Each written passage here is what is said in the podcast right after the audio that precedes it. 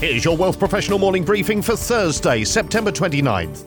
The likelihood of global recession has increased despite the expectation that inflation will ease in 2023. 7 in 10 of the World Economic Forum's community of chief economists believe that a global downturn is at least somewhat likely, according to a new quarterly poll. Expectations for regional growth are highest for the Middle East and North Africa, moderate for China and the East Asia and Pacific region, but weaker for the US and Europe. A separate survey from BMO shows that 81% of Canadians are concerned that a recession is on the horizon this year. Older Canadians are the most concerned about this and also the cost of living, with most people across all age groups concerned about the rising food and gas costs. The BMO Real Financial Progress Index has dropped four points to 34 compared to a year ago, with those in Vancouver showing the largest drop in confidence that they're making financial progress. World Economic Forum chief economist poll respondents are united in believing that wages will fail to keep pace with the cost of living, even in high income countries, and expect poverty to increase. The chief economists almost unanimously agree that the risk of sovereign debt default in lower income economies is increasing. For higher income countries, the risk is lower, but with interest rates continuing to pile pressure on debt repayments, respondents expect a drag on growth. One third of chief economists say that this dynamic means high income countries no longer have the fiscal space to deal with another macroeconomic shock.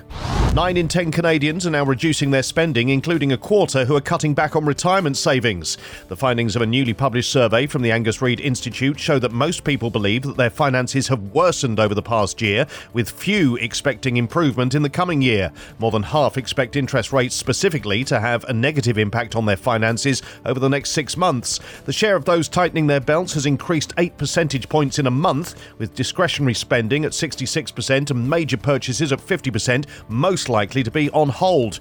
But for more than one quarter of respondents, pressure on finances means deferring contributions to retirement or savings. This cohort has risen to 26% from 19% in just six weeks.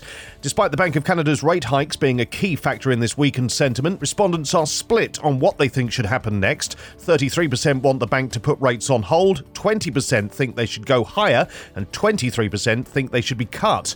Almost half of respondents believe that their finances are worse now than one year ago. This rises to 49% among the lowest income band, those earning below 25k, 52% among the 25 to 49k cohort, and 47% for those earning 50 to 99k.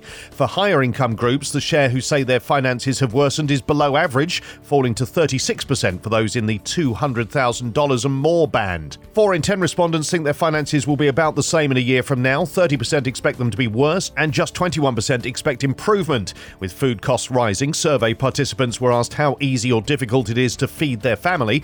In March 2019, 62% said it was easy. In September 2022, that's fallen to 42%. The share who say it's difficult has risen from 38% to 51% over that same time and has risen 6 percentage points since October 2021. While the ESG investing movement has gained tremendous energy and excitement, there remain plenty of unanswered questions.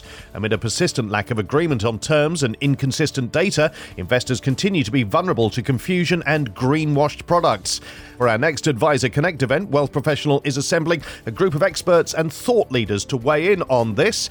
The event, titled ESG Investing Are We Making Progress, will be held on October 6th. To see the full list of speakers and sign up for this engaging and educational, free for advisors event, click the link in the show notes or on our website. These stories in full at wealthprofessional.ca and in our newsletters. Plus, Ontario's title protection framework is an unfulfilled promise, says an investor advocate. Private equity losses loom for pension plans, and which celeb investors have topped the VC charts. For Wealth Professional Canada, I'm Steve Randall.